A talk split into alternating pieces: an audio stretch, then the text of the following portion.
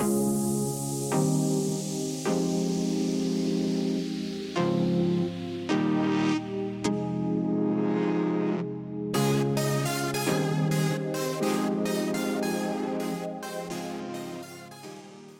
morning. You are listening to KUCI 88.9 FM in Irvine. That was Lissie with Go Your Own Way.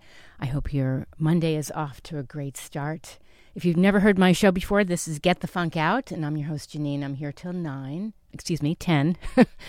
um, and if you visit the show blog, getthefunkoutshow.kuci.org, you can see, I think, every single guest I've had on since 2011. All right, kicking off the show, I'm very excited to have her joining us, is Victoria Garza. She's an author of the forthcoming memoir, The Field, which is out November 15th from Jackleg Press. And uh, a reviewer called it The Song of the Sister Who Died by the Sister Who Survived.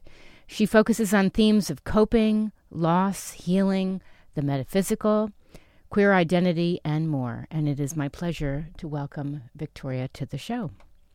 Good morning. Thanks for joining us. Thank you so much, Janeane. It's a pleasure to be here.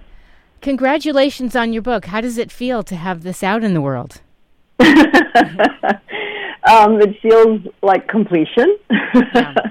um, it feels wonderful. Actually, it's taken me a long time to to be in this place, so I'm I'm thrilled. How long have you been a writer? My whole life, actually, ever since I can remember. Um, but as a professional, um, in my adult life, I've been writing in different formats, whether journalism, um, documentary, screenplays. I went to film school, so I was writing a lot of uh, narrative content, and then um, went into business, got into multimedia content, creative direction, that okay. sort of thing. I saw that you went to NYU. Is that right? Yes, yes, that's true. That's amazing. And so, yeah. as a as a child writing, did you feel like this was your way to process things around you and deal with life? Um, you know, it's it's a very interesting question. I think that this book was really born out of having enough distance between the adult writer and the child, and the mm. recollection of having to write or tap into or capture the voice, my voice as a young person, yes, um, as a young girl um, was really what was very peculiar about this experience. So it's almost as if I needed that much time to pass before I could yes. look back and actually have something um, more than than just anecdotal narrative. Yes. Um, so that was really how those other threads kind of came into came into that. It is really interesting as we get older because we obviously we have these memories, but then as we get older, I feel like we're able to analyze that memory in a deeper way, obviously. Mm-hmm. Yes, absolutely. You know? exactly what happened. Yeah. Mm-hmm. So, so give us a sense of the book without giving too much away. Sure. Um, you know, in, in May of 1978, my nine-year-old sister and and cousin died in a car accident. Um, and while that is something that happens to many people um, in life, my grief resurfaced years later with this very surprising acuteness, and it was immediately after the events of 9 11. And I was living in New York and finishing my graduate degree at NYU um, at the time of that catastrophe. And so, you know, four months later, I moved to Los Angeles and I started what eventually became uh, the field. And I didn't know it at the time. Um, so it, it was a process of realizing, oh, after all of these many years, I think I might have something here. And of course, I have author friends who thought, you know, you might want to consider the fact or, or admit to the fact that you have um, a book. Yeah. Um, but yeah, seemingly free associatively, you know, the field switches among these narrative threads, um, and it it is nonlinear, non chronological. Mm-hmm. Um, but then ultimately, it's just sort of my search. It's the archaeology of memory, kind of a search for that philosophical and spiritual and scientific implications of grief. And uh, have you written things like this before, or is this the first one of its kind? I've written highly, I've written highly personal narratives, but nothing like this. Um, nothing where um, I am diving into the family or the family, the the sort of um, composite of family memory, and certainly um, I've never um, integrated highly personal accounts from specific family members, as I do in this particular book, um, and who also have an account or their own recollections of that day. And, and a little bit like a doc, because I love documentary film, a little bit like a documentarian. where I um, interviewed and then sort of tried to capture in their voice um, certain recollections of, of family members. But no, nothing, nothing quite like this. And um, what was the process like for writing this? Did you, you you said you started this a long time ago? Yeah. So I would write in fits and spurts. I would have, um, you know, I would say probably most of the childhood memory uh, anecdotes really came came out full fully. I didn't have to go back, and I did ha- I had to do very little work on those um, on those uh, sections or segments. Um, and then I would put it away. I would put the manuscript away um, and not touch it for a very long time. But what I was constantly doing, and what many writers do, and they call it different things, is I was accumulating things that, that would remind me of something that I loved about this particular theme. And so all the while I'm reading, um, I'm an avid reader, and was, was kind of collecting these beautiful excerpts from whether it was philosophers or um, you know other writers or scientists and kind of collecting these things in what I would call like a compost bin. And then I would sort of m- move back to them. And so I would write a lot and then I would put it away and then I would pick it up again. Um, and it could be a year, two years later, right? So much, a, a great deal of time had passed. Um, but it's only in the last, I would say, five years that I earnestly started structuring and realizing this is the kind of book that I wanted to, to write. Amazing. Um, did you feel differently about anything when you got to the end of the book? Did you also feel like a weight was lifted? yes. Um, you know what? I'm asked that that question from friends, and I and I I think the logistics of saying, okay, I didn't want to spend because I was writing and I was living and I, I had a life and it was very full and, and I had a profession that was not about authoring uh, books, and so um, I never saw it as something that needed to uh, to get finished in, in a way. But I think that that's probably more of a an emotional. There's an emotional thing to that that I'm probably haven't quite analyzed. But I was ready, um, and I started a family of my own, and I have two children, and it was just it felt to me like I was ready to be done with this story on a very spiritual, emotional level. Mm-hmm. Um, but it was, you know, that process of trying to get a book published is obviously very oh, yeah. intense. Very. It takes a lot of time. And, um, you know, I was never in any rush. Yeah, and then when I realized that it was, it was something that sort of needed to happen, the, I would say it was relief. It was also, it was also this, felt like I finally had something to offer my family. It was kind of a gift mm-hmm. to my family for them to have um, this documented uh, for them as well. Yes. So that felt all right. Well, everybody has their perspective, I guess, of what went down, and when the, no one is there to capture it, um, you know, that's not good. I feel like sometimes this has to be put down on paper so it can also be put in perspective and put to rest and give you some. Yeah some levity because we hold on to things that are so painful?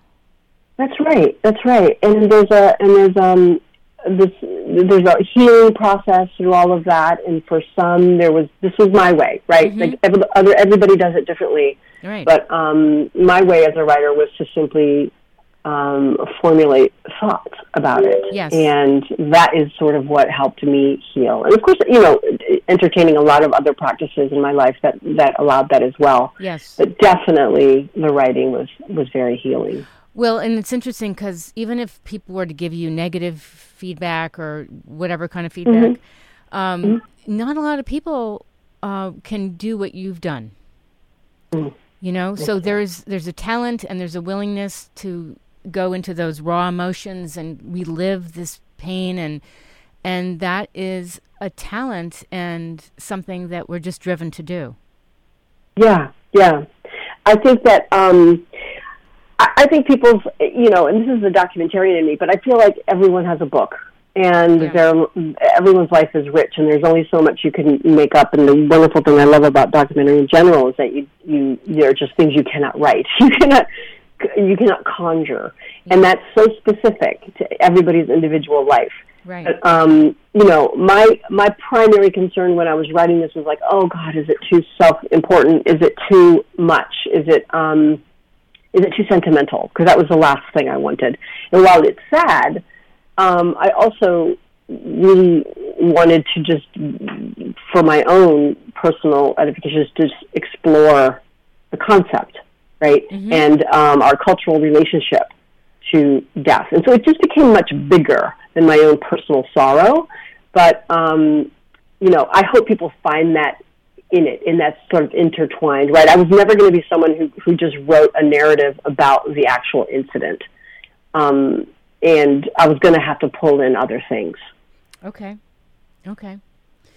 Um, and so tell me, what have you heard so far? I'm reading great reviews, great praise. Yeah, it's incredible. I, I, um, you know, I think, I think also because of the sort of, there's very few people who haven't experienced in some some some manner or another what it means to lose a loved one or to lose something that you yeah. care deeply about in life. So I think that the theme is obviously perennial and um, timely and timeless in a way. Mm-hmm. But um, yeah, I got I, I made a couple best November lists. Uh, Shondaland and Ms. Magazine. Yay. Uh, Karla Strand gave me a great review, and uh, Publishers Weekly came out with a really another lovely review, review last week. Um, and I also had a couple podcasts. I got onto a young person's um, book junkie podcast that talked about about about grief from the relationship of children mm-hmm. right? So it was really nice to be able to speak to, I think, a, a, much younger audience about what it might mean to, to go through trauma and, and loss. So these things, it's been really, it's been really fun and, and encouraging. Amazing. Well, congratulations. Yeah. This is a big accomplishment. Um, I want to share a little thing with you. So you probably don't know the backstory of this show, but I started Get the Funk Out when I lost my friend um, back at the end of 2010. It was December 29th, 2010. Oh, so it was unexpected. Yeah. I was devastated. I mean, it seems like yesterday. Um, mm-hmm. And I took a year off from KUCI, and I decided to come back and do this show and call "Get the Funk Out." The time at the time, my dad said, "You cannot do that. what are you thinking?" And I thought, "Oh, it's it. perfect." Well, and the irony, Victoria, is that he was the king of the f bombs. So that's the irony with that. And um, so I maybe he misheard me. So um, mm-hmm. so over the course of several years, I started thinking, wow, everybody's sharing these stories of loss and suffering and mm. healing and everything, you name it. Mm-hmm. And so mm-hmm. I started collecting these stories, and um, it was so powerful. And I've always mm. loved to write and I wrote a book, and I'm not going to self promote, but I'm just saying that the process of mm. putting grief um, to paper is so healing for me, for my guests, for and then getting to hear your story, other people's stories. It's just been so rewarding. What's the What's the name of your book, Janeane? I, I don't. Uh, no, it's fine. Uh, Get the funk out. Bleep happens. What to do next? And again, I'm not supposed to self promote, but that's the that's I love the it. But it's really um, different people from my show sharing things, everything from cancer to loss to mm. overcoming different things, everything, and it's um, yeah. it was so powerful. To mm. and mm-hmm. I was honored to you know include everyone and. Uh, and so the show not only helped me move through grief because I believe if you mm-hmm. if you can find that purpose and meaning in your life, find mm-hmm. something mm-hmm. to put mm-hmm. your grief into, it's so it boosts you, it gives you optimism, mm-hmm. you know. Yeah. It does. It does. You're absolutely right. And it changes your relationship to to life yes. in general. Yes. You know, you only have a couple options when you when you when you go through something like that and so it changes you forever, I think, for the better. But those people who have experienced something like that mm-hmm. really can tap into the mystery and the beauty of what it means to be alive in general. Right. Um, it certainly yeah. changes your perspective, and I get very, um, you know, I, I get I get very sort of curious. Yeah. Um, and I'm not sure if that would have been the case. Much more curious than I would otherwise. So I want to ask you this though, because I remember when I was writing my book or just doing the show, like some mm-hmm. people they don't like to talk about the death of someone. Did you mm-hmm. did you ever find that people are like, I don't I don't want to talk about that. I let's just put that to bed. And did you find that? Um a little bit, mm-hmm. yeah. I, I think it's I think it's really depend. Like I didn't talk about it a lot, um, unless I was asked. But it's interesting that when I did start talking about it, the distance I had on it allowed me that. So I think it just depends on how much um, one has processed it, mm-hmm. how much uh, it, has kind of bubbled up to the surface, and you realize, oh, this is something that happens and will happen to every single person on the planet. That sort of realization um, changes your relationship to it, so it's not so so just flat out sad. It's also yeah. Kind of mysterious, and it's a it's a process. I'm very curious now. Um, the age I am now, how people actually transition through that. Right, it is another stage mm-hmm. that I find very um, interesting, and and the people who know uh, that their life is coming to an end. In other words, they have some sort of illness or, or chronic thing that they've been dealing with. That is a whole other process, right? Yeah. Than something that happens accidentally and, and you don't know it's coming. Right. So I, I'm very I'm very curious how that how that works for people and um and, and people's relationship to to the theme. But I, I've gotten mixed. It's sort of my own personal. It depended in the book. I, I quote. Um, there's a quote that I talk about where I'm sort of saying, well, I think it depends on how much I like you yeah. with respect to how much I'm going to tell you. Yeah. right? So yeah. that sort of like the, the, the degree to which you are willing to divulge vulnerability yes. and to be, you know, completely bared, um, what open is is is dependent on who you're with and, and how secure you feel. Yes. So it's it just yeah, I have found that to be very um, peculiar to each person. And I will say this: when I wrote my first book, afterwards, people shared insight into the loss of my friend, and and it was like another layer of discovery after the book came mm-hmm. out. It was unbelievable. Yeah. Did you find that? Yeah, is it? Yes, that's mm-hmm. actually happening now. I have relatives who I love and adore, but haven't been in touch with. My family's very large, and so we've all gone off and done our own thing. And I sort of left, left home, left you know the area I grew up in, and um, but I'm getting family members that I spent time with as a young person who knew me before my sister died and who knew both of us and um mm-hmm. and and they're just reaching out to me That's great. and, and giving me and offering me their memories um yeah. which is so amazing uh and, and and giving me their their take on how the book has affected them and so as depositing these certain things that I, I never remembered Wow. Which is really, uh, it's a gift. It's really yeah. lovely. You could, maybe you're already going to do this, but you could be a contributor to some online publications and talk about what happened next pretty much after the book came out. Yeah, yeah, absolutely. Mm-hmm. It's a great idea. Yeah. yeah. Well, we have to wrap up. Where can people find out more about you? Well, um, they can go to victoriagarza.net. Okay. And, um, you know, they can take a look at the, some of the press that I've gotten. They can get a little recap of what the book is about and a little bit about me. Um, and then sort of, you know, it routes people if they uh, are compelled to read more. That would be great. I wanted yeah. to let you know that uh, all your information is on the show blog, which is getthefunkoutshow.kuci.org. And this will be available as a podcast uh, later on today. Um, and uh, mm. I will be back to you and send you a link. Excellent. Thank you so much, Dave. It's been a pleasure. Thank you for the thoughtful questions. Absolutely. Congratulations. Thank you. Bye bye. That was Victoria Garza calling in, author of the forthcoming memoir, The Field. And again, our, our conversation will be up as a podcast later on today, and you can read up uh, about her on the show blog. If you want to find out about being a guest, you can send me an email to Janeane, J A N E A N E, at kuci.org. Really excited also for the second half of the show. I am going to be joined by UCI students Sandra Quintana and Marissa DeGeorge they are both in the psychological sciences major at UCI, and they were just interns with me, and uh, they were part of a team of six. Actually, they were outstanding. They were all outstanding. Uh, so that's coming up at 9.30. We'll take a little break, and then I'll be back. You are listening to KUCI 88.9 FM in Irvine.